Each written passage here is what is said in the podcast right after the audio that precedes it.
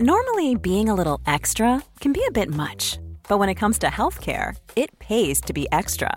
And United Healthcare makes it easy with Health Protector Guard fixed indemnity insurance plans. Underwritten by Golden Rule Insurance Company, they supplement your primary plan, helping you manage out of pocket costs without the usual requirements and restrictions like deductibles and enrollment periods. So when it comes to covering your medical bills, you can feel good about being a little extra. Visit uh1.com to find the Health Protector Guard plan for you. Ryan Reynolds here from Mint Mobile. With the price of just about everything going up during inflation, we thought we'd bring our prices down. So to help us, we brought in a reverse auctioneer, which is apparently a thing.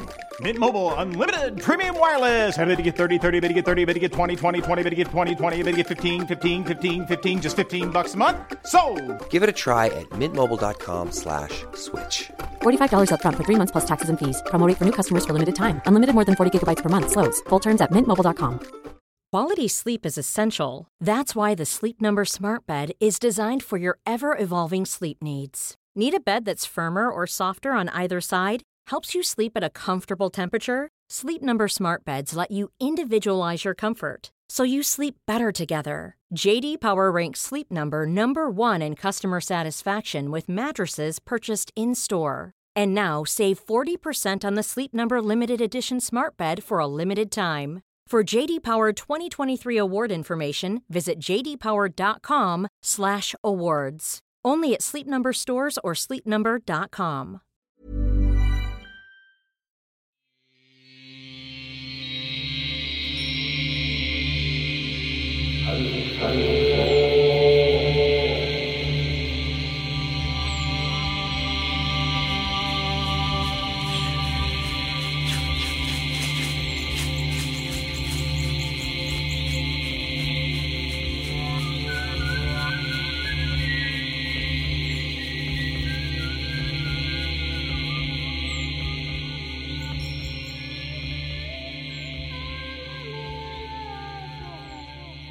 Welcome to the Medicine Path Podcast. I'm your host, Brian James.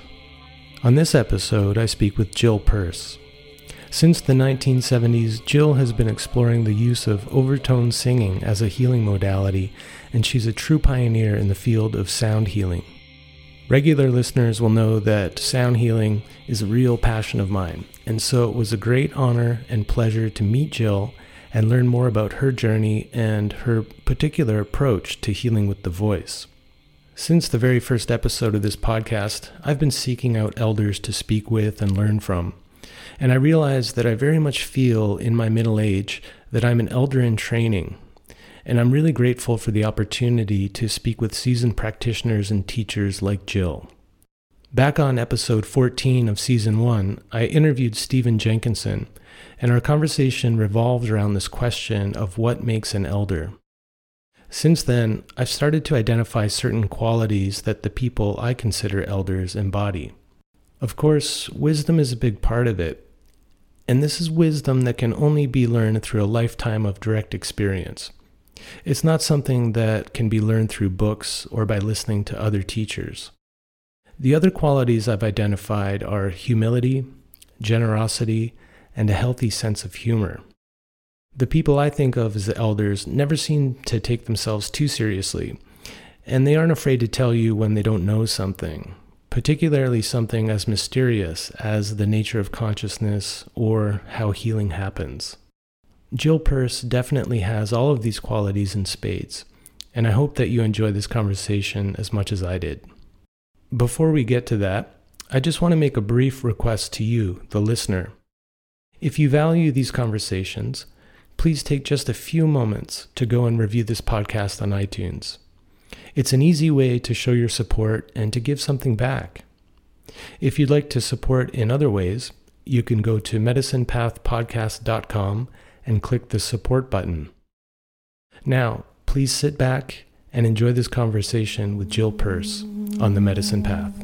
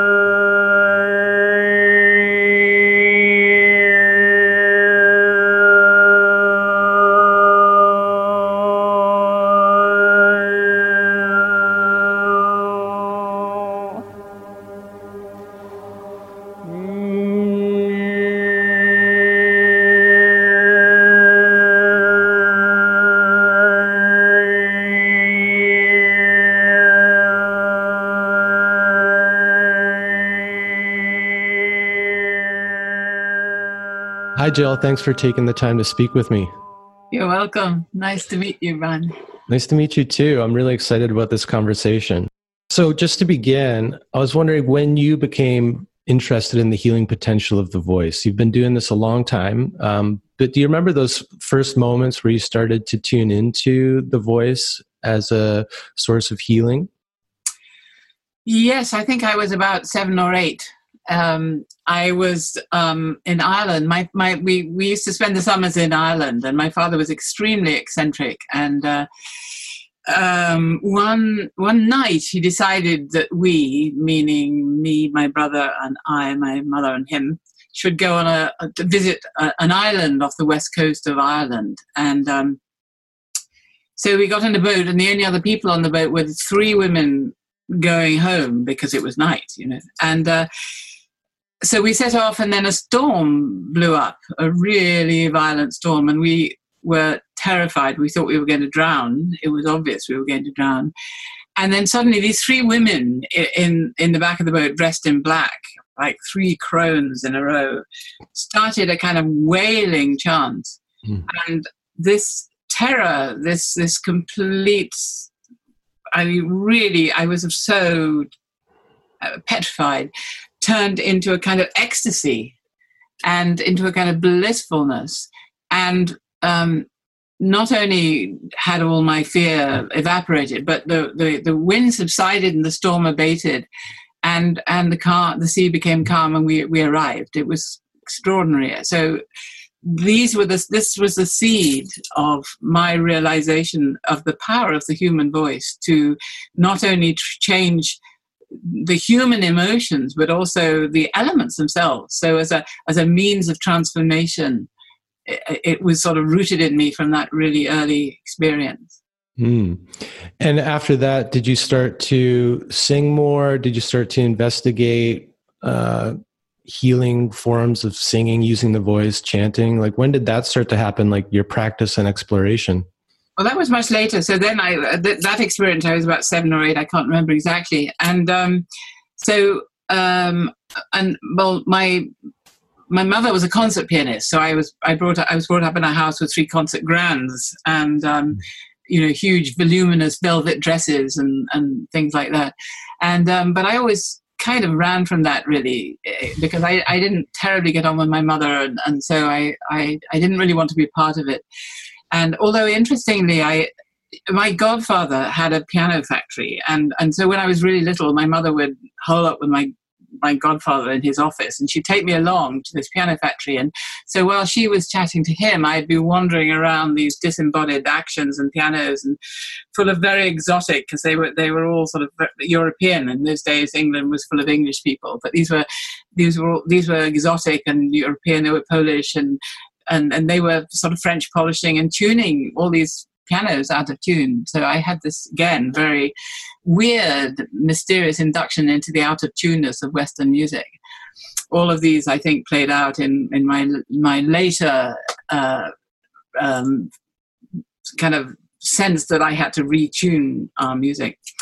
So I, I, I, started, I think, really getting. I, I became very interested in, the, in the, the effect of sound on matter. That started in the early '60s, and I was interested in how form comes into being. This was where I started working with the spiral as a kind of record of movement in time. And um, and then in parallel with that, I saw the work of Hans Jenny, who who who was a student of uh, Rudolf Steiner, who was doing the work with Faraday waves or kinetic patterns, showing what happens when you introduce sound into formless, seamless, uh, um, heaps of, of, matter or films of liquid of different viscosities, and how just through the introduction of sound you got um, extraordinary patterns. So, so this made me realize that sound was a kind of creative force in itself.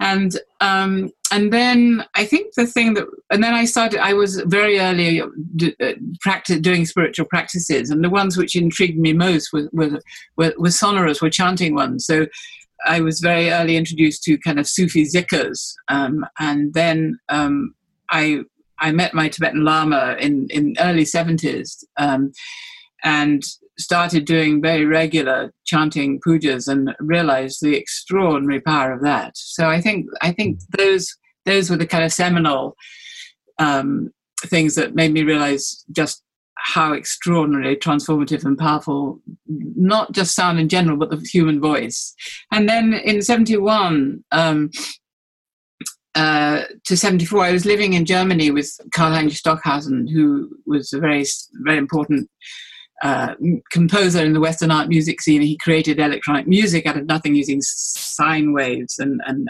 gradually adding in all the parameters of sound.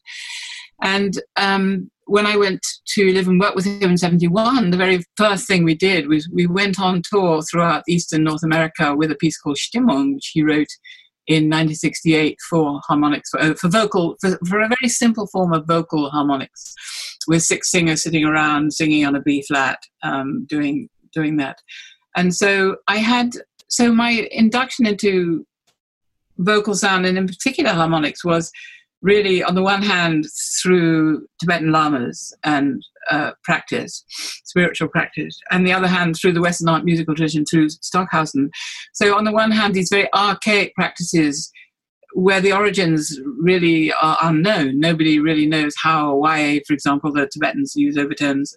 Um, um, or the Mongolians, um, and and Stockhausen, who actually sort of recreated music out of nothing. So, on the one hand, I had this induction to the Western art musical uh, tradition, who had a completely um, uh, uh, total understanding of acoustics, and the Tibetan tradition, uh, which was a pragmatic tradition based on the effect of sound on the on the human psyche um, but really had no understanding of acoustics. And, and so it, really these two things came in. And uh, so that's really what uh, began as a kind of very early. I, I, pioneered the whole of this work. Really, there was nothing. There were no workshops or voice workshops in those days. So mm. I realized that we'd gone silent. You know, the more sophisticated we appeared to be in the West, the more silent we became. All the traditions of singing and chanting together had been eroded by the professionals who would hijack sacred music and you had to join a choir. I mean, to join a choir, you had to have an audition. You had to be able to read music. All these all these things, and then you know you uh, and the interesting word you executed the music of somebody mm-hmm. else. Mm. Yeah, so I I had this realization that I had to kind of reintroduce people to their voices, whether or not they said they could sing, or been told they couldn't sing, or whether they were professional musicians or not, or the whole gamut, really.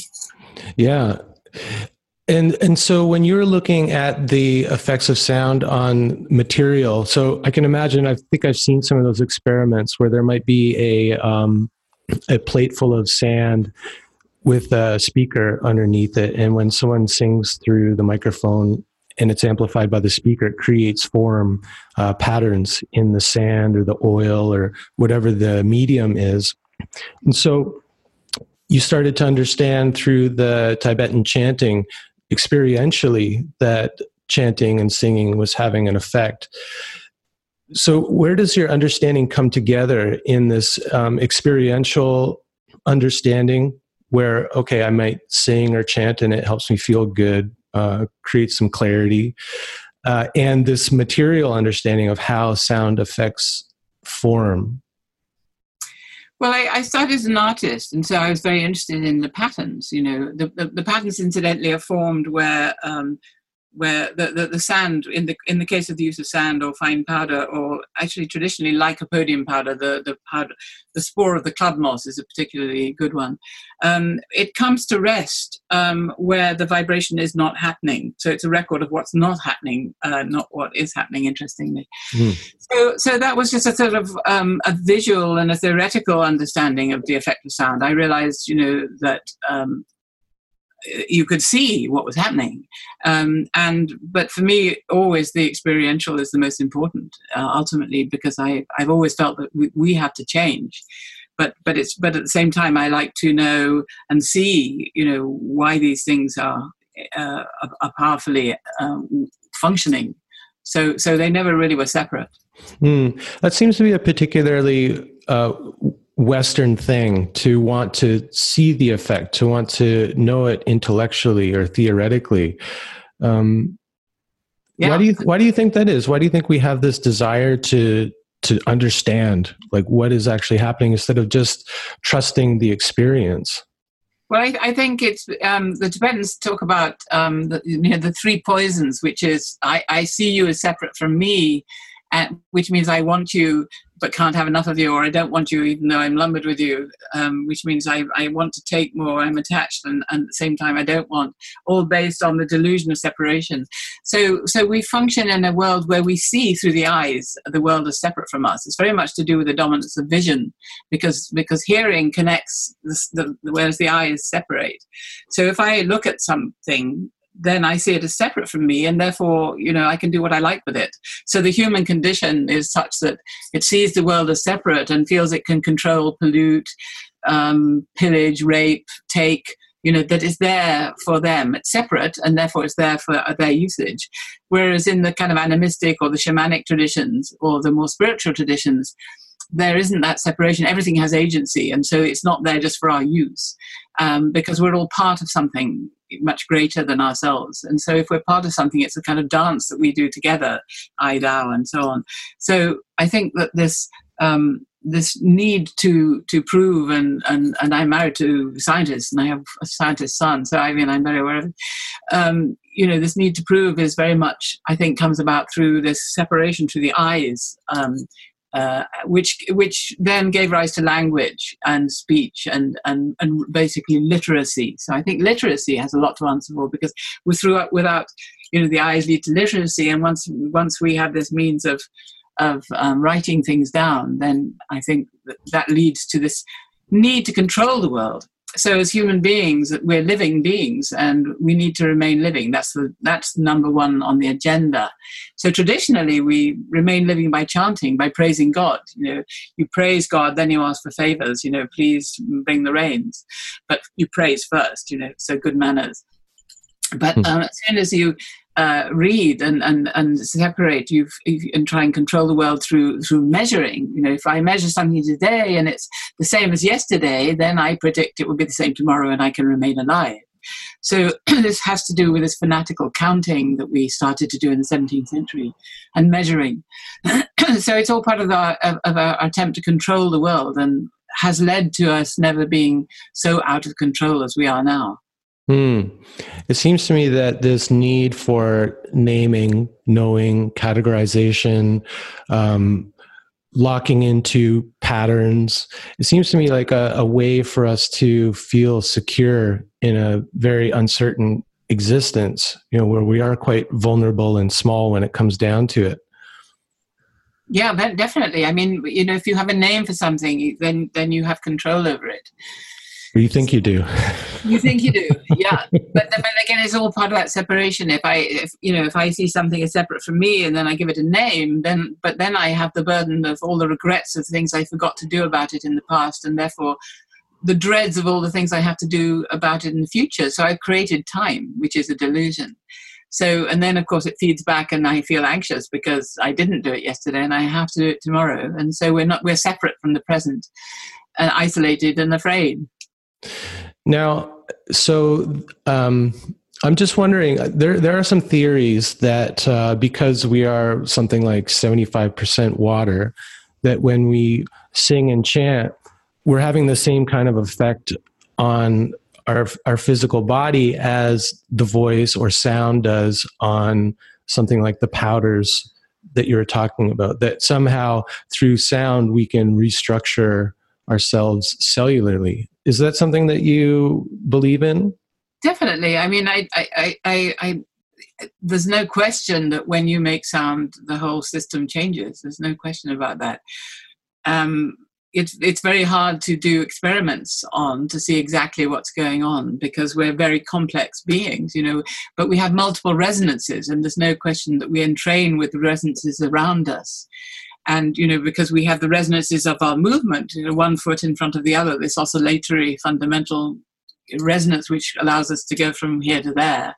Then we have the sort of heartbeat and and and the, and then we have the rhythms of the brain all the brain rhythms and then we have um, the proteins oscillate. I mean everything in us is rhythmic and oscillatory and resonant as is everything in the world around us. And and so if we aren't making sustained sound, then our system isn't resonating, and therefore we're isolated and separate from the world around us. So as soon as we start to activate those different resonances, we can then become in tune with with the outside world, with internally coherent and coherent with each other. And, mm. and only then can we be sound in mind and body. Yeah, and you, just to maybe help listeners understand this um, so this isn't something that is too far out. When we're together in person, we will entrain to one another and train to one another. Um, and that might be through our breath rate. If you hang around with someone long enough, you'll start to fall into their breath rhythm or they into your breath rhythm or find a common breath rhythm.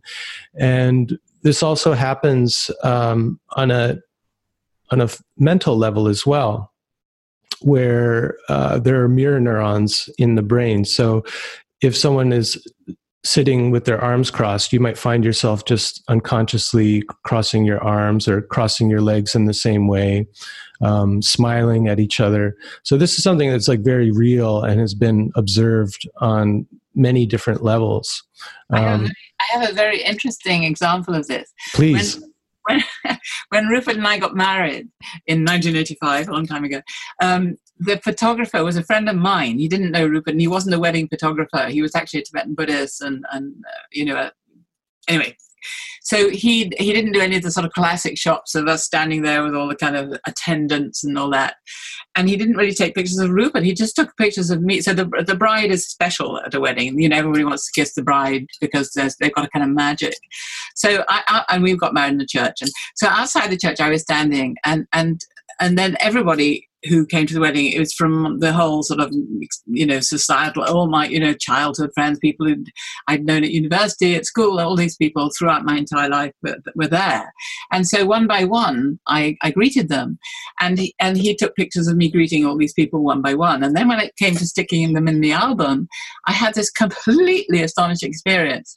Um, I went into this whole kinesthetic um, kind of resonance with myself and the other person in the photograph. And I realized that when I greeted each of these people, I, if their smile went up, so did mine. If their smile went down, so did mine. If their eyes closed, so did mine. So I realized that hmm. there was this kind of complete mutual resonance between us when every time I met somebody.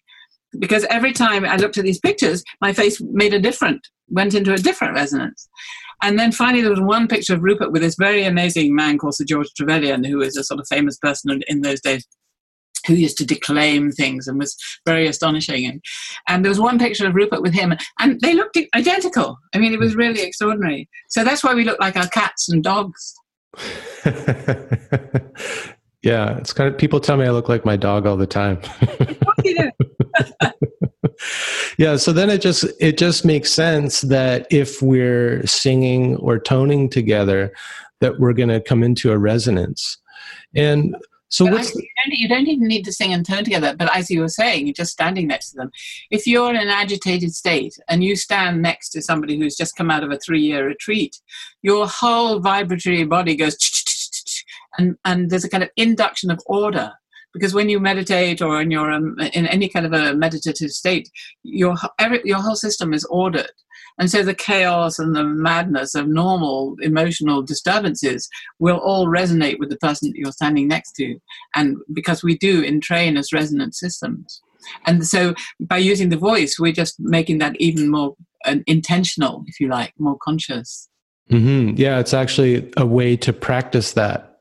Yeah and that's yeah. for me, the, the, the, you know, the important thing is sonorous communities. I mean, one of the reasons why I do what I do is because I love the fact that when you when when groups chant together, that all the boundaries between them dissolve, and and the, and we we have a community. And so, all the people who work with me, I mean, there's a real community of people um, who've who've you know done this together for a long time. Mm. I love that. That's something that I'm really trying to create more of these opportunities for us to sing and chant together because it just feels so good.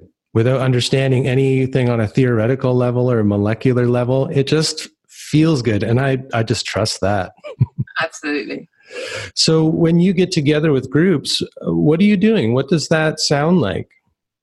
Well, I do all kinds of different things actually. Um, I, I do, so I started doing what I call the healing voice workshops where we come together and um, first of all, I teach all kinds of different breathing and sonorous yogas and um, but when I was looking originally, when I first started doing this in, in, in, the kind of early 70s, I was I was looking. I wanted to start re-enchanting us. I mean, I felt we were disenchanted, and the remedy for being disenchanted is to chant. Obviously, to be made magical through through through chanting is what to be re-enchanted means. To be enchanted, and and there was no question that we felt and still feel disenchanted. Mm. So um, I was looking for a way of um, working with people which wasn't an arbitrary system, which was a kind of learned uh, uh um, societal, um, cultural affair, like scales. Scales are cultural. You know, so you have the Balinese scale, you have you have the pentatonic scale. These are all scale ways of dividing the octave that have been uh, that have accrued culturally um, but I wanted something which went way beyond that, that was, you know, to do with the fundamental nature of vibration, resonance, and acoustics on this planet, you know, which wasn't a particular um, cultural agreement. And anyway, um, the, in the, the, Western scale was um, was tempered in the 17th century with the popularity of pianos. Mm-hmm. So when keyboards became, you know, household items, there was a real problem about changing key or being in tune because the way that we used to tune from one note to five notes above it and five notes above that and five notes above that led to uh, an overlap called the Pythagorean comma, a quarter of a semitone, and you know, so it didn't meet, and so there was this huge problem in the 17th century of how to retune our scale in the West, and the end result was called the, the well-tempered, the, the tempered scale, which Bach celebrated with the well-tempered um, um, preludes and fugues for the you know preludes and fugues for the well-tempered clavier, the keyboard, and so all music since Bach has been out of tune. And so I wanted, I, um, but most people, the idea was that nobody would notice, and most people don't, you know. So we, we live with it, but but it seems to me a real a real pathology, a real sign of us, our whole society being out of tune. Hmm. So um, I wanted I wanted to have some kind of way of tuning the group um, together, which was beyond that, which wasn't out of tune. That whole point was to to be re to be in tune. You know, that was that was my whole reason for doing this was so that we we firstly we could create a sonorous community, but one that was in tune, internally coherent, in tune mutually with each other, and in tune with nature, the geometry of nature.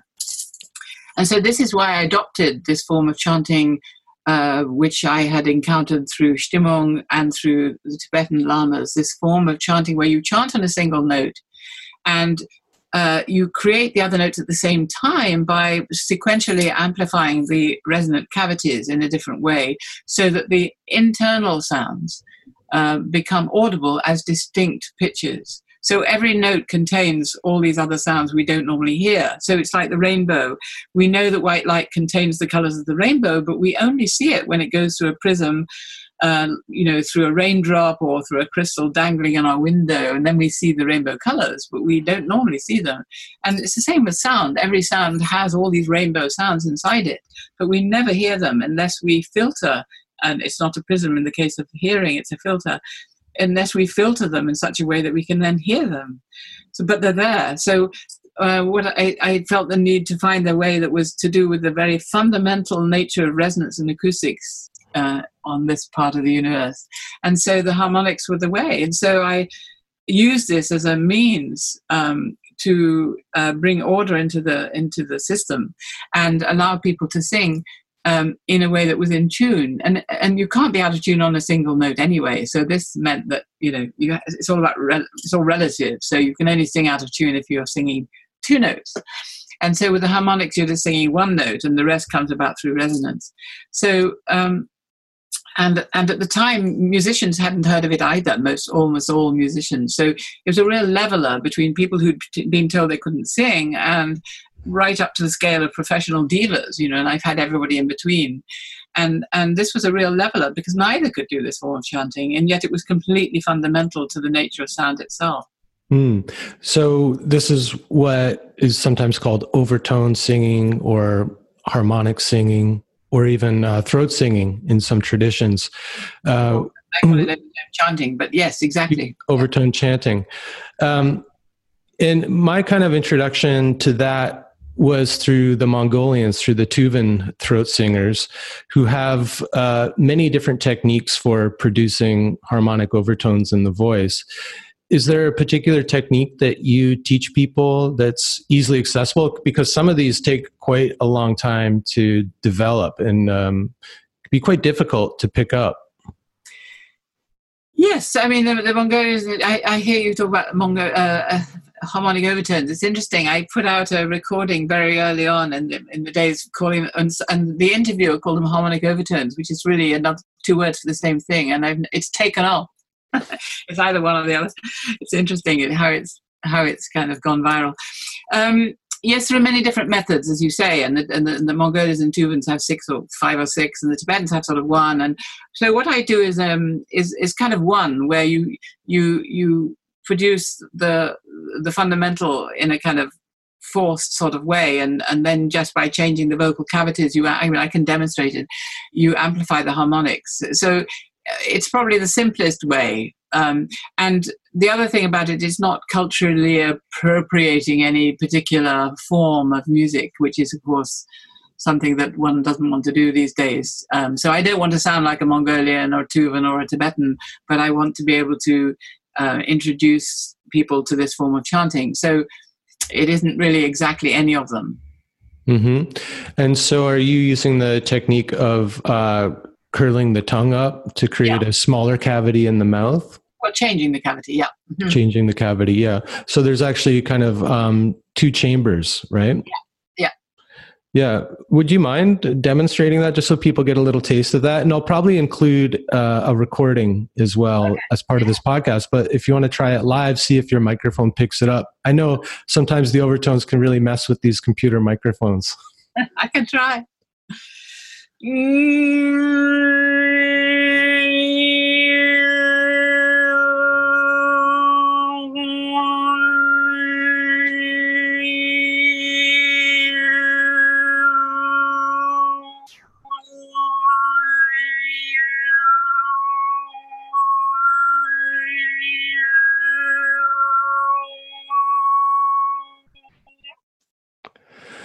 That really came through. And actually, I think your microphone really highlighted the harmonics. Uh, you could really hear the. It's not the microphone; it's me.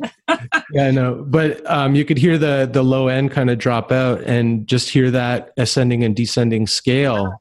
So it's really, I think, clear for people, and for people who can't see you, obviously, what it looks like is happening is there's a a constriction at the throat and also, uh, your mouth is changing shape, going from a ooh kind of shape to a e, a actually, wide shape. It doesn't need to do that, actually. Um, I mean, you can either do it by exaggerating the vowels, in which case you can use the mouth position a little bit, but you need to create an inner large chamber.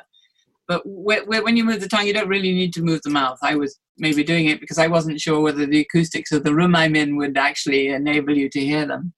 But but actually, you don't need to change the mouth at all. Mm. And do you find externally that is, yeah. Yeah. Do you find people are able to pick this up in a matter of a, a day or two of workshop with you?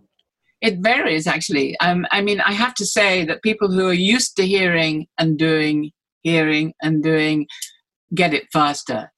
But that doesn't always mean musicians, you know. Um, but funnily enough, 11 year old boys are the ones, the only ones that I've, I've had several 11 year old boys who got it very quickly. But otherwise, it takes a little time because you do have to practice. Mm. So usually it takes a little time, but um, uh, usually after a few days, people get it. But it, it totally depends how much they practice. It's like learning a violin or something. You know, if you just know how to do it, it's no good. You have to practice to make bearable sounds. Yeah, and that's one of the things about practicing uh, any kind of overtone singing, whether it's the low guttural throat singing of the Tuvans or this kind, which sounds, when you've got it, it sounds quite beautiful and kind of bird like. But when you're practicing, it can sound really strange. So you have to be comfortable with the people you live with uh, to be making like weird sounds in the shower. which is a great place to practice. Or, you know, oh, actually, the car is a good place because often you're alone. Exactly. I do it a lot in the car, actually. And and you know, funnily enough, I started practicing uh, just intuitively when I was um, 15 or 16. I worked at a truck stop, and I would fill uh, propane tanks for people. Oh, And wow. there was this massive propane tank, and when you turned it on, it would make this incredible drone, and it was totally loud, so you couldn't hear someone speaking over it. And that was I just started to intuitively harmonize with this sound and to find all of the different overtones in this super rich buzzing drone. Um, and then, of course, when I discovered that this was actually a, a thing, like a tradition later, it kind of blew my mind and gave me an idea of maybe how it all started. Uh, you know, maybe um, people were just sitting meditating next to the river and started to just chant along with the river and to find oh there's actually all of these different um, tones within that one drone Well, the rivers, rivers usually have white noise. In fact, the Tibet, the way the Tibetans uh, teach each other is through. When I first um, asked my Tibetan Lama about this years and years ago, um, he said, "Who doesn't do it? I, I, he, he's dead now, but he, he he didn't do it. There's only certain tantric colleges within the Reform school, the Gelugpas, interestingly, of Tibetan Buddhism, who who do this. And but anyway, I asked him, who was a Dzogchenpa, I said, you know, how, how do they, you know how do they do it? And and he said, um, oh, they do it by waterfalls. And then later, when I was in the Himalayas working with the chant master of the Gyuto monks, after a while, the chant master said to the young lama, "Now you take her to the waterfall." And so we went to the waterfall, and then I understood completely because before that I thought it was a kind of Zen koan or a Dzogchen koan or a Tibetan koan. take it to the waterfall I thought, you know, when I understand this, I'll be enlightened. anyway, I, I guess I was in a way. So anyway, he took me to the waterfall, and then I got it completely because the waterfall is a white noise. And when you get the harmonic, you know, there these high pitched notes which are m- uh, put into relief by the white noise of the of the waterfall. So so it's an amazing the pragmatic sort of technique for learning without knowing anything about acoustics. yeah yeah so the way you're describing it it sounds like the white noise becomes a background that the overtone can stand out upon Exactly, yes. But actually, you can also do it with your vacuum cleaner or your hair dryer. anything totally yeah and w- once you get into it you'll find you know that's what i find is anything that's creating a drone i automatically start singing along with it Exactly. which which I, you know goes back to why i think you know you said 11 year old boys pick this up really quickly and i know for me my whole life i've just been into making weird sounds Yeah. and which kind of you know i still do i'm 45 now but and, and it kind of drives my wife crazy sometimes because i'll be doing the dishes but i'll be singing along with the faucet and like I know. I don't know why boys do this more than girls, but they do. I don't know. Maybe it's just like an intuitive way to self regulate all of our kind of rambunctious energy or something. I don't know. Maybe, maybe. Just Yeah. like that intuitive sense of how to uh, heal ourselves and bring ourselves into that coherent state that you talked about. I don't know. Yeah, I, I wonder, but it is interesting. But everybody can do it. That's it. You know, some people say, "Oh, but I've got a very small mouth, or I've got a big tongue, or I've got false teeth, or I've got this or the other. Or, you know, can I still do it?" And I say, "Yeah, anybody can do it." Yeah, and that's one of the things that I really love about sharing uh, chanting with people is that you know chanting was actually chanting Sanskrit was my way back into using my voice because I'd shut down my voice for many years. Like you were talking about, you know, I went for an audition for a school play, Pirates of Penzance, back in you know eighth or ninth grade, and I was trying out for the chorus, and I was told that. Uh, my my pitch wasn't good enough and so i couldn't be part of the chorus so they put me on the timpanis oh no, terrible. And ever since then i always had this idea that you know i couldn't sing. Like i was a guitar player my whole life. I had really great ears so i had a great sense of inner pitch which actually frustrated me when i couldn't match that with my voice. Um, so i didn't sing for a long time or i would only sing by myself if nobody could hear. I would indulge in singing. Um, and when i started to practice Sanskrit chanting as part of my yoga practice, uh, it was it was like a doorway in because in Vedic chanting we're usually only dealing with three notes, and you know I, I always use the drone, so there's something for me to resonate with. It gave me that foundation, that reference point, and I really loved it. Like it really started to open me up in different ways. And then after a few years of that, I had the opportunity to spend a week at Hollyhock in British Columbia with Silvia Nakkach. Oh, that's where I go. That's where I teach every year. Yeah, that's why I was thinking about it. Um, and I spent a week with her, and her whole thing was on freeing your voice. And she uses uh, some kind of harmonic stuff, but really her way in is teaching people simple ragas, yeah, simple yeah. scales, and learning how to improvise using the scale. Yeah. Um, so all of this started to formulate for you back in the 70s and 80s. I'm wondering, you've been teaching workshops for many decades. How has has your has your teaching uh, developed over the years? Has it changed? Are you still discovering new things? Oh yes, well I do. I do. I do several kinds of teachings now. So the voice is one, uh, as we, have uh, talked about. But then I do family constellations. So for the last sort of over twenty years now, I've been working with um, inherited traumas. Um, so if if in an early earlier generation of somebody's family, somebody has there's been an interruption. So an uh, you know an interruption in what might be perceived as the flowering of a life. So um, early death suicides illness uh, mental illness incarceration I- injustices um, abortions um, um, uh, adoptions either way uh, miscarriages uh, emigrations anything which interrupts what might be conceived as this notional full life, flowering life, um, causes a, a, stable pattern of trauma to exist in the field of the family and ancestors, which gets passed down through the generations and um, seems to occupy uh, somebody in every generation who has some kind of resonance with this earlier person, even if they didn't know this person existed, even if they had no idea what happened to them.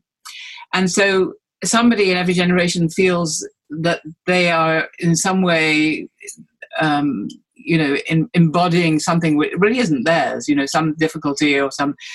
Um, and so this is extraordinary. So the work is, and I use between each person, I use sound and sort of trance dance and and and so forth. And so it's a way of using you know the the, the use of people select other people in the group to to represent these family members and then in some completely mysterious way they feel like them speak like them act like them. Um, and uh, you see the family through time and you see the family through the eyes of multiple members of the same family which is something that uh, normally we never can. So normally we just see this little window of uh, emotional response to was I loved enough? Was I loved more or less than my siblings? Was I good enough? And that's about it. Whereas this is a, a whole, you know, you see this sort of multiple perspective as a family through space and time, and uh, where you can resolve all these unresolved issues in in a very short time and so the, the effect is completely astonishing and other people who aren't present sort of ring up and say what were you doing something was you know i was changing and you know um, one person was staying with her mother and doing the weekend with me and uh, she came back on the second day. She said, You're not going to believe this, but my mother's been estranged from her five brothers and sisters for 26 years. They all telephoned yesterday while we were working. So it's, a, it's about bringing in the outliers and the rejected ones and, and all the other members who've been forgotten. You know, we say, we will remember you. Well, it's about remembering that which has been forgotten and bringing the whole system back together again so that there's a kind of induction of order and everybody feels everybody gets to be in their rightful place. And so the ancestors can look kindly on the living and it changes everything dramatically. Mm. And, and from the first person personal perspective when someone is playing the role of your not i wouldn't even say playing the role because it's almost like in these instances people are channeling channeling yeah. the the ancestor playing the role is it's very misleading because it implies yeah. act if you act the work stops and channeling i i know it's almost like channeling but i i I, I don't like the word channeling because so often it applies to you poor little worms down there you know you need to do this or that or you know i, I so some greater being is seeing and instructing you and it's all about advice.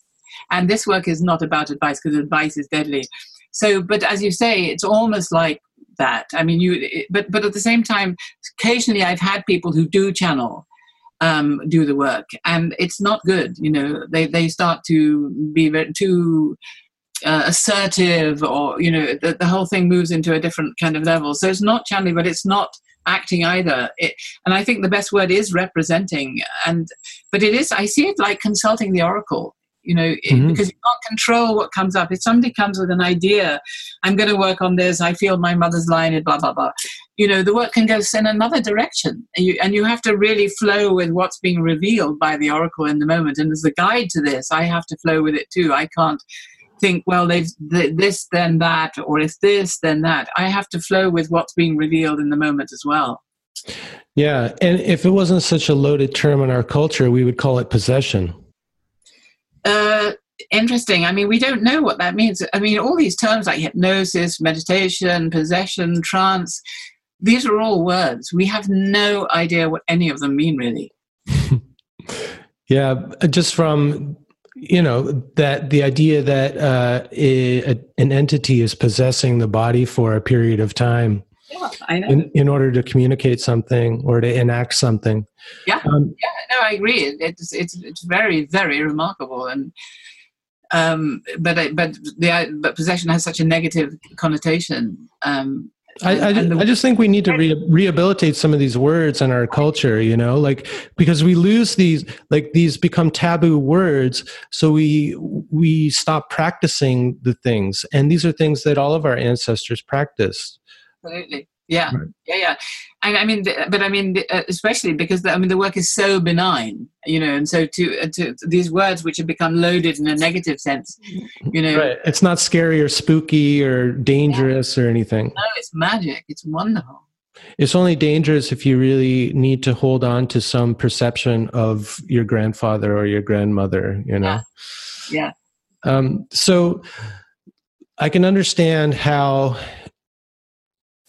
so where I, I, guess I was going with that is when someone is representing uh, one of your family members, it can help you shift from a kind of self-involved perspective of being a victim and maybe understand something of their experience and through that find some compassion and forgiveness so I can understand how that's working on the person in doing the constellation work. But you described that kind of simultaneously, there seemed to be this healing happening in the family members who are outside of the constellation work, but somehow they were picking up on this healing. Now, what's your understanding of that? Well, I have absolutely none.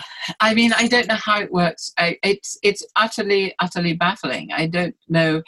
Um, I mean, one time my son, when he was representing, um, I, I, I, you know, I don't work with my family because they're my family, but they've represented. And one time I had these two brothers who worked with me a lot, especially one of them. And one of the brothers was more vulnerable than the other brother. And, and the, the less vulnerable brother chose my son. This is the first time he did it, Cosmo, to represent his brother, who was also present. And so I could see Cosmo kind of um, who'd never done this before, standing there, and suddenly he kind of slumped. And then I could see, because you know I know him very well, I could see the sort of workings of his intellectual saying, "This is ridiculous, I'm Cosmo," and he kind of became erect again. And then and then he sort of slumped again, and then he make and then no, no, no, this is Cosmo, it can't be happening, you know. And he went between these two states for several, you know, minutes, and finally he, he realized what was happening, and he let go, and he slumped and went on with it from there and it's completely mysterious. I mean, I don't know what's going on, and so we're. I mean, the reason I use sound, for example, and, and I do it ceremonially, unlike other people who do what are called family constellations, um, because I came to it quite independently, um, is because it amplifies the family and ancestral field, whatever that is. We don't know what fields are. We, didn't, we don't know what gravitational field is, except that it affects things. So we only know the effects of fields. We don't really know what they are. So um, we don't know what's going on. I mean, it's very, very mysterious that in some, and it's just for the time we're working. You know, if I work for somebody with somebody for 40 minutes and somebody's representing their mother, when the work stops, they stop being their mother. You know, they, go back to being themselves. And um, it affects everybody within the field of the family and ancestors, wherever they are throughout space and time. I mean, I've had many examples of that. You know, I had another person worked with me a lot. He came this time with his sister and her husband and her husband's mother. And um, when the when the brother was working, the work was very much about his sister, who was the vulnerable one in the family. And they came back on the second day and they said the same thing. You know, you're not going to believe this, but. And um, they'd had a phone call from the sister who was having dinner with a friend. And at exactly the time we were working, the friend was saying to the sister, "But you're changing. You're looking. What's happening? You're you're you're transforming before my eyes." I mean, go figure. Hmm. So, when you're um, setting up these constellations, do you do anything to help people get into a, a trance state or a more receptive state to help facilitate that uh, representing work?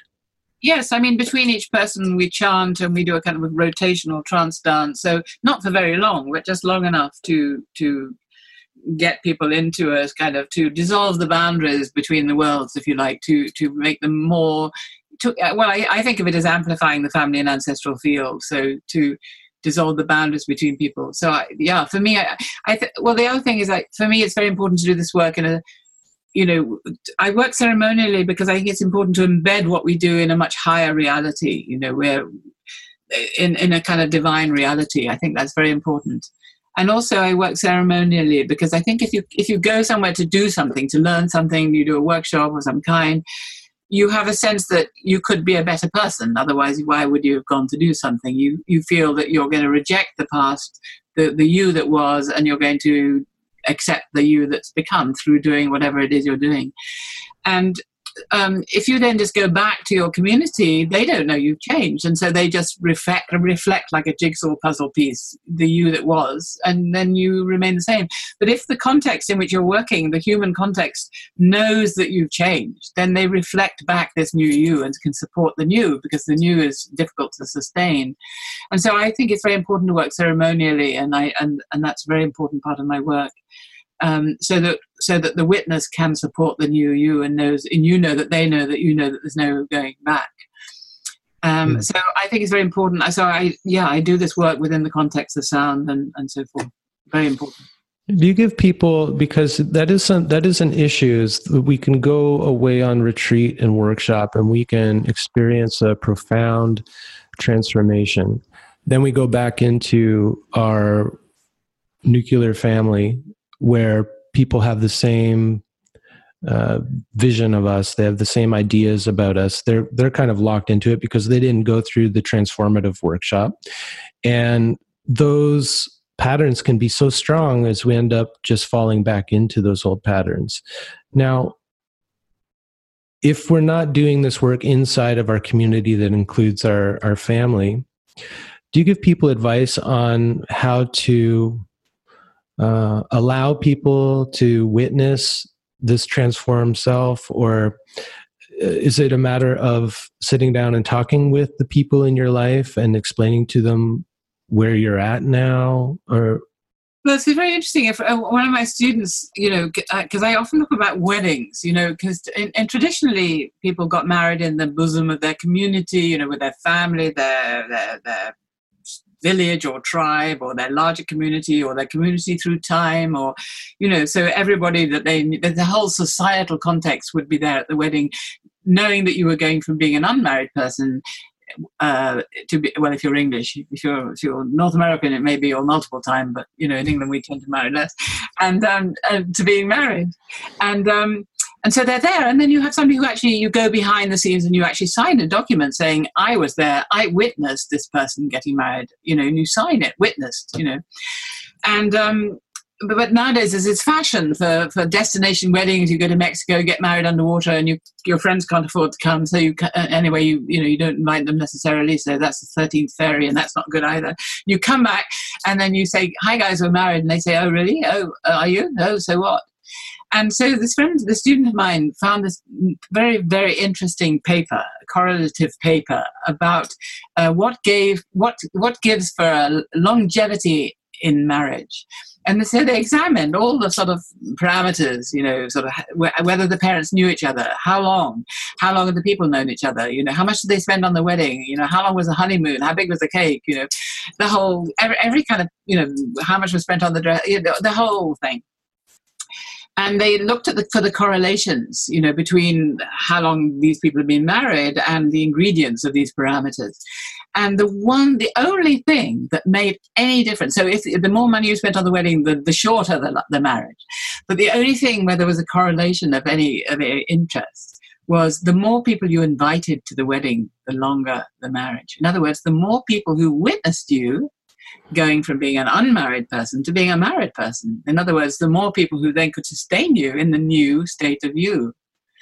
So for me, this is very, very important, and and and this is why I like to work ceremonially. So at least the community who's there working knows that you're no longer what you were, and then it makes it much easier when you go back into. I once had a uh, an abbess of a monastery, of a nunnery, ring me up many, many years ago and said that she had a nun. It was a Benedictine monastery and the Benedictines sing a lot. You know, they sing every five hours. They do this um, chanting every five hours. They're called the hours, although it's kind of gradually being whittled away. And uh, anyway, she said that um, this nun, the, the, sisters, were horrible to her because she couldn't sing, and so um, would she'd heard about my work and and and um, could she come and work with me? So of course she could, and um, so she said, "What will she wear?" So, so in, in England, um, this is very sort of Monty Python-esque. In England, m- nuns wear these medieval habits. You know, these sort of big black dresses with big, you know, big things. The, the penguin suit.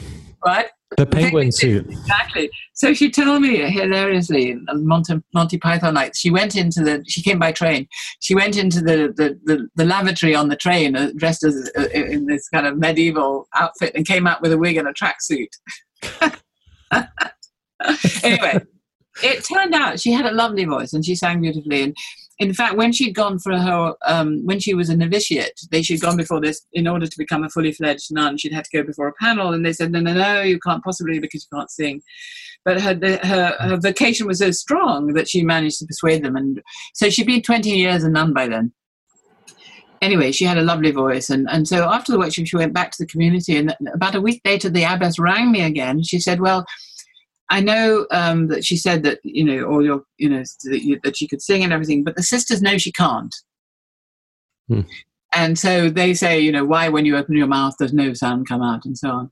So this is a very good example. I mean, you you know, the the, the bigger the community that that is with you and, and as witnessing you going through these changes, the easier it is for you to sustain this new you, because otherwise you just slot back into the old you. So mm. that's that's why I like to do things in this way, ceremonially, so that the work is witnessed very consciously by others who are present. And I think that speaks to the importance of uh, sangha or uh, staying connected to people who you may even have met when you traveled to do a workshop, but staying connected in some way to help support this change in you because you may not get that same support from your family or coworkers who just refuse to see that you've changed in some fundamental way that's that absolutely and and i have a, really big community of people who do a lot of work with me and they, they, you know they come they do many of the family workshops they do many of the mandalas which i haven't talked about but i twice a year i do this week long um, where I do this very extended five day ceremony. So some of them have done them all for the last sort of 23 years or something. And, and, um, and a lot of them have done the family work. So they've all been each other's mothers and fathers and brothers and sisters. And, you know, and um, there's a real community and, and it's a very very wonderful community. And um, just last october somebody who'd been helping me a lot 53 year old had a stroke you know and so and, and all her family had died and wasn't talking to her sister. And so we, we did a kind of GoFundMe. We have a Facebook page for the community who worked with me and raised money for her and, and supported her through this whole kind of recuperation from the stroke. Um, so the community is a very, very important part of our lives, which has been eroded by the way that we live, feeling that we're isolated individuals. And, and to have a sonorous community and a community who does this kind of work, it's really profound. Hmm, beautiful. Have people uh, who've been to workshops with you started chanting circles in their own communities?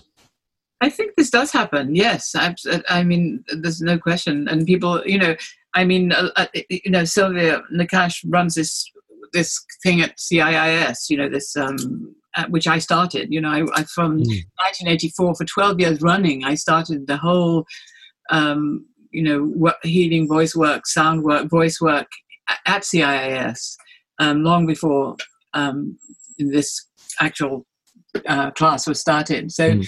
um, so I, you know, I pioneered this work all over the world, really, and a, a lot of people have taken it up and are carrying it on, and and uh, yeah, amazing.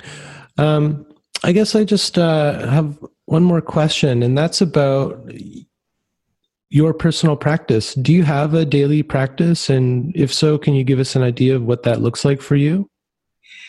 Well, that's interesting because I was, I was, um, I was, you know, from a child, I was baptized as a, as a Christian. And then I, when I was 12 in England, you know, in the Anglican church, you get confirmed at the age of 12. And I rejected it because I didn't believe interesting. my husband did as well.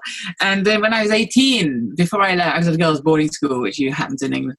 And I decided that I wanted to get confirmed because it would be easier to do it then and I would want it later. I had this knowledge that, you know, this awareness that I would want it later, even though I didn't want it now. So, so quite sort of calculatingly, I got confirmed then.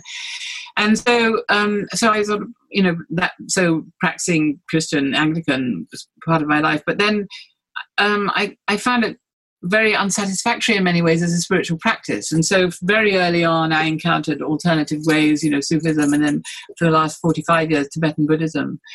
Um, and so, for a long time, um, I, I, I suppose I, I'm sort of both a Christian and a practicing Buddhist, although I never call myself a Buddhist, even though I'm practicing and have done for years, because uh, I'm, I'm very averse to labels of any kind. Um, so um, so I have a foot in both worlds, really. Um, but in terms of actual practice, my practice is definitely based in Tibetan Buddhism, um, um, because that seems to me much more based on sort of an understanding of the nature of the mind, whereas the Anglican practice is is has a kind of literalism about it, which I don't understand really. Um, whereas Tibetan Buddhist practice is really based on if you do this, then this happens. If you do that, then that happens. You know, it's a, it's a, it has this extraordinary understanding of the nature of the mind, which has gone on for centuries in, in the Buddhist in the Tibetan Buddhist community. In the beginning, when I met Tibetan Buddhism, it seemed very peculiar and baroque and strange, and I, I sort of rejected it until I found the teacher I worked with for years, where he had an understanding of the Western mind and had sort of peeled away some of the cultural accoutrements in a way that made it very profound. So, so my practice is is is based really in, in that, and it is a kind of chanting practice. That's a mm-hmm. sort of long answer to your to your question. No, that's that's great, and it's actually it's something I've been um, thinking about more and more recently i was also baptized anglican. And uh, you know i went to sunday school when i was a kid and I, I, ended up going to a catholic high school just because they had a great music program. But uh, and we also did a production of jesus christ superstar which was really amazing.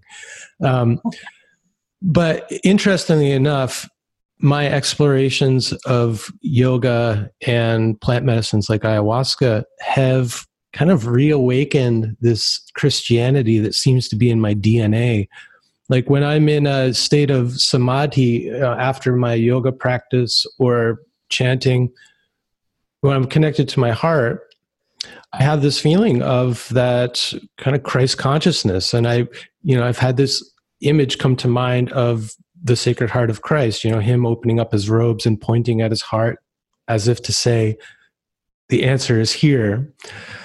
Um, and, and I find that just an interesting thing to hold. Like you, I also uh, have a real problem with labels and putting these limitations on myself. But it's just been an interesting exploration of me of having this practice, which is which comes from uh, you know predominantly Hindu culture, but having it somehow open me to the the religious culture of of my own ancestry um, and then reading the memoir of my great grandfather, who they were Mennonites, reading his uh, short memoir that he was able to write before he died, and him talking about playing music with others and having this experience of the heart.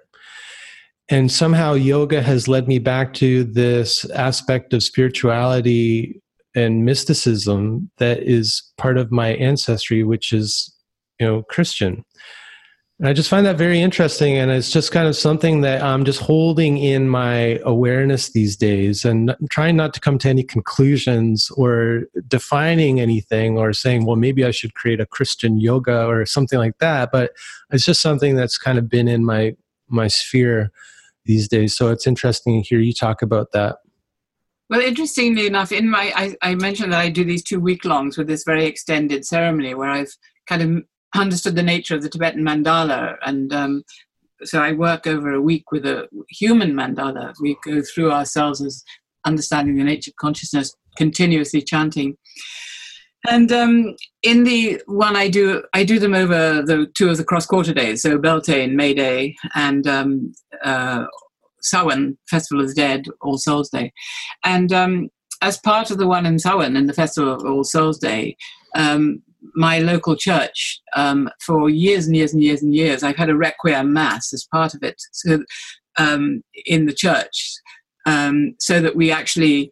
Uh, the, the, the vicar actually chants the names of our ancestors. So we give him screeds and screams of names, and he chants the names of our ancestors while we light candles. And Rupert, my husband, plays the organ, a little beautiful Russian Kontakion for the dead. And so it's really interesting how that uh, requiem has become very much part. You know, I do it one evening of the week, and and people, it, a lot of people who've becoming who've become disaffected, who might have been Christian, you know, or of some kind of Western tradition, suddenly see that in the context of a much wider understanding of ceremony, and and and and um, you know, can often sort of reclaim their roots in a very interesting way.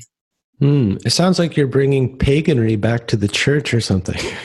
it's interesting because I've gone through several vicars. I've been doing it so long, you know, and they they they, they, they last so many years. And some of them will pray for the dead, and some won't, you know, because that was a big thing in the church, you know, whether you could pray for the dead, and and you know, it became abused and and indulgences and all that. So some of them say you have to pray for the living, but you can't pray for the dead. Well, it's you know, for me, it's important you pray for the dead. Anyway, mm-hmm. the, current, the current one does pray for the dead, which is good. Wonderful. You know, I really wish that I could come out to your workshops next month. Now, can you talk a little bit about what you're doing in North America? Sure. Um, well, I'm I'm I'm attending. I'm presenting at a conference in Santa Clara, in California, called the Institute of Noetic Sciences biannual conference, um, which is in Santa Clara. So I'll be doing a day demonstration of the family work, and then I'll be doing a session of the chanting. And then on the 26th of on July 26th, I'll be doing a five-day um, workshop of the family constellations in um, uh, in British Columbia uh, uh, on Cortez Island, Hollyhock. You mentioned uh, a center on Cortez Island, which is an island off an island off Vancouver Island. It's so incredibly beautiful. People, yeah. if you have any opportunity to go, go. Absolutely. So I'll be doing that in July 26th. And then and then, then on uh, uh, uh, the Festival of the Day on the 26th of October, I'll be doing a week intensive here um, in England. But um, in October, I'll be in Massachusetts. Um, I'm um, I'm at Rowe, Rowe Camp on the 4th to the 11th of uh, October. I'm doing a week. So a weekend of sound work, of voice work, followed by five days of family constellations. And these are all on my, work, on my website, healingvoice.com healingvoice.com. So all these workshops are there. Um, you know, uh, so I don't often go to the east coast of North America, but I will be there on this occasion for a week. Well, it's not far from where I'm living now, so maybe that's where I'm going to have to meet up with you because um, there's just so many overlaps, and you know, it's been such a blessing for me to meet elders uh, who are exploring these things that really resonate with me. Um, so it seems like I'll have to make that happen somehow. definitely, yes. Montreal's not, not very far. It's in the Berkshires, so you can definitely come. Yeah, beautiful. Well, thanks so much for spending all this time with me and sharing so much of your wisdom and perspective. I really enjoyed it. Yes, me too. Thank you. If you enjoyed this conversation, please consider leaving a review on iTunes or sharing it on social media. If you're looking for support on your medicine path, you can become a Patreon subscriber and gain access to hours of yoga practice resources, podcast extras, and a lot more. You can find out more about that at patreon.com forward slash medicine path. And if you'd like more personal support, you can book an online session with me at medicinepathhealingarts.com. Thanks so much for listening. May the road rise up to meet you. May the wind be always at your back. May the sun shine warm upon your face. Until next time we meet on the medicine path.